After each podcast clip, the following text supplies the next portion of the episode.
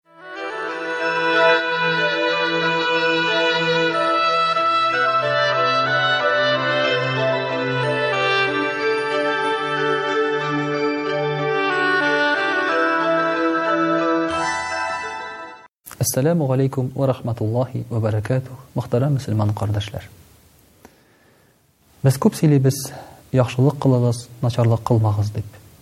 Ә менә начарлыкны кылган кешеләргә нишләргә соң? Алар нишләргә тиеш? Инде хәзер бөтенләй кешелек сыйфатларын югалтты микән алар? Бөтенләй алар хәзер ихтирамга лаеклы түгел микән? Аларның кире кайтырга мөмкинчелекләре юк микән? Аллаһы Тәгалә адәм баласын һәрвакыт гафу итәргә әзер.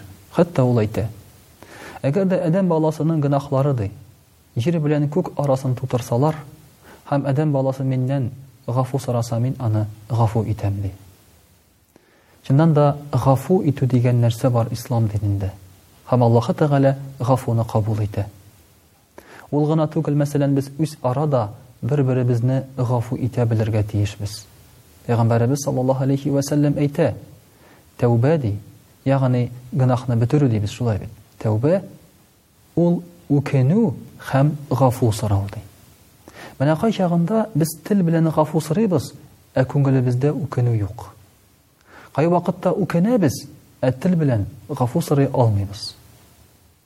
Мәсәлән, мөхтәрәм кардәшләр, берәр кеше алдында начарлык эшләсәк, балабыз, хатыныбыз, иребез, түрә, урамдагы кеше, туганыбыз алдында без киләбез дә, гафу ит инде, ялгыш эшләдем, мин алай бүтән кабатламыйм, дибез. Ә менә күңелебездә бернинди үкенү хисе юк. Бу гафу үтенү дөрес түгел.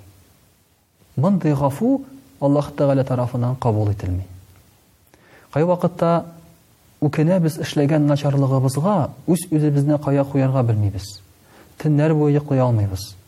Ә менә кем алдында начарлык эшләсәк, шуның алдына барып, гафу ит мине дип әйтә алмыйбыз. Бу да дөрес түгел.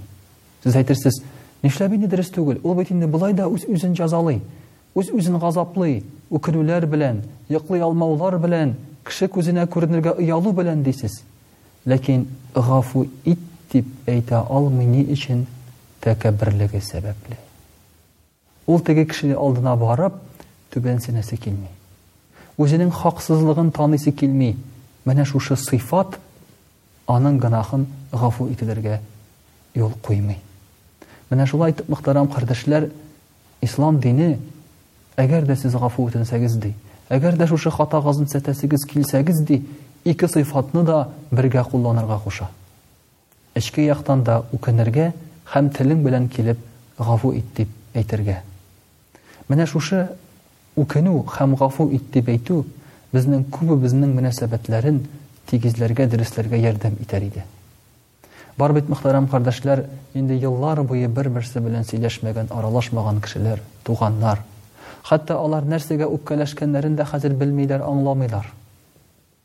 Хәтта, мөхтәрәм кардәшләр, хаклы булган очракта да гафу ит дип әйтергә туры килә, араларны төзәтеп җибәрер өчен.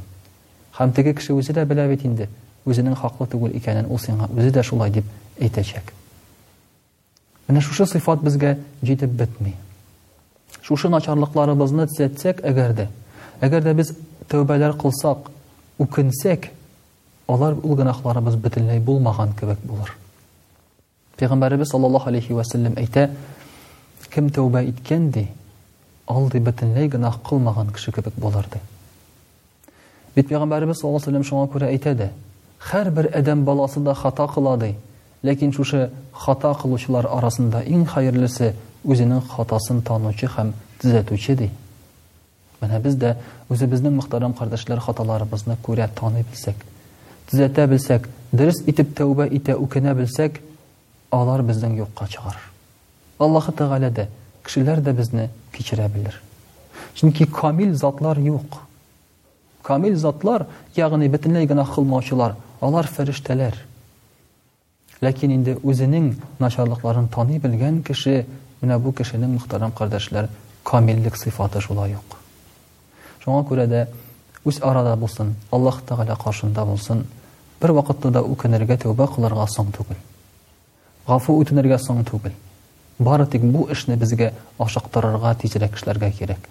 Һәм әгәр дә берәр кеше бездән килеп гафу үтенгән икән инде, гафу итергә кирәк. Чөнки Пәйгамбәребез саллаллаһу алейһи вә сәлләм әйтә, Гафу үтенеп тә гафу итмәсәгез, ди, сез бурычлы кешенең кире бурычын алырга теләмәгән кебек булырсыз, ди.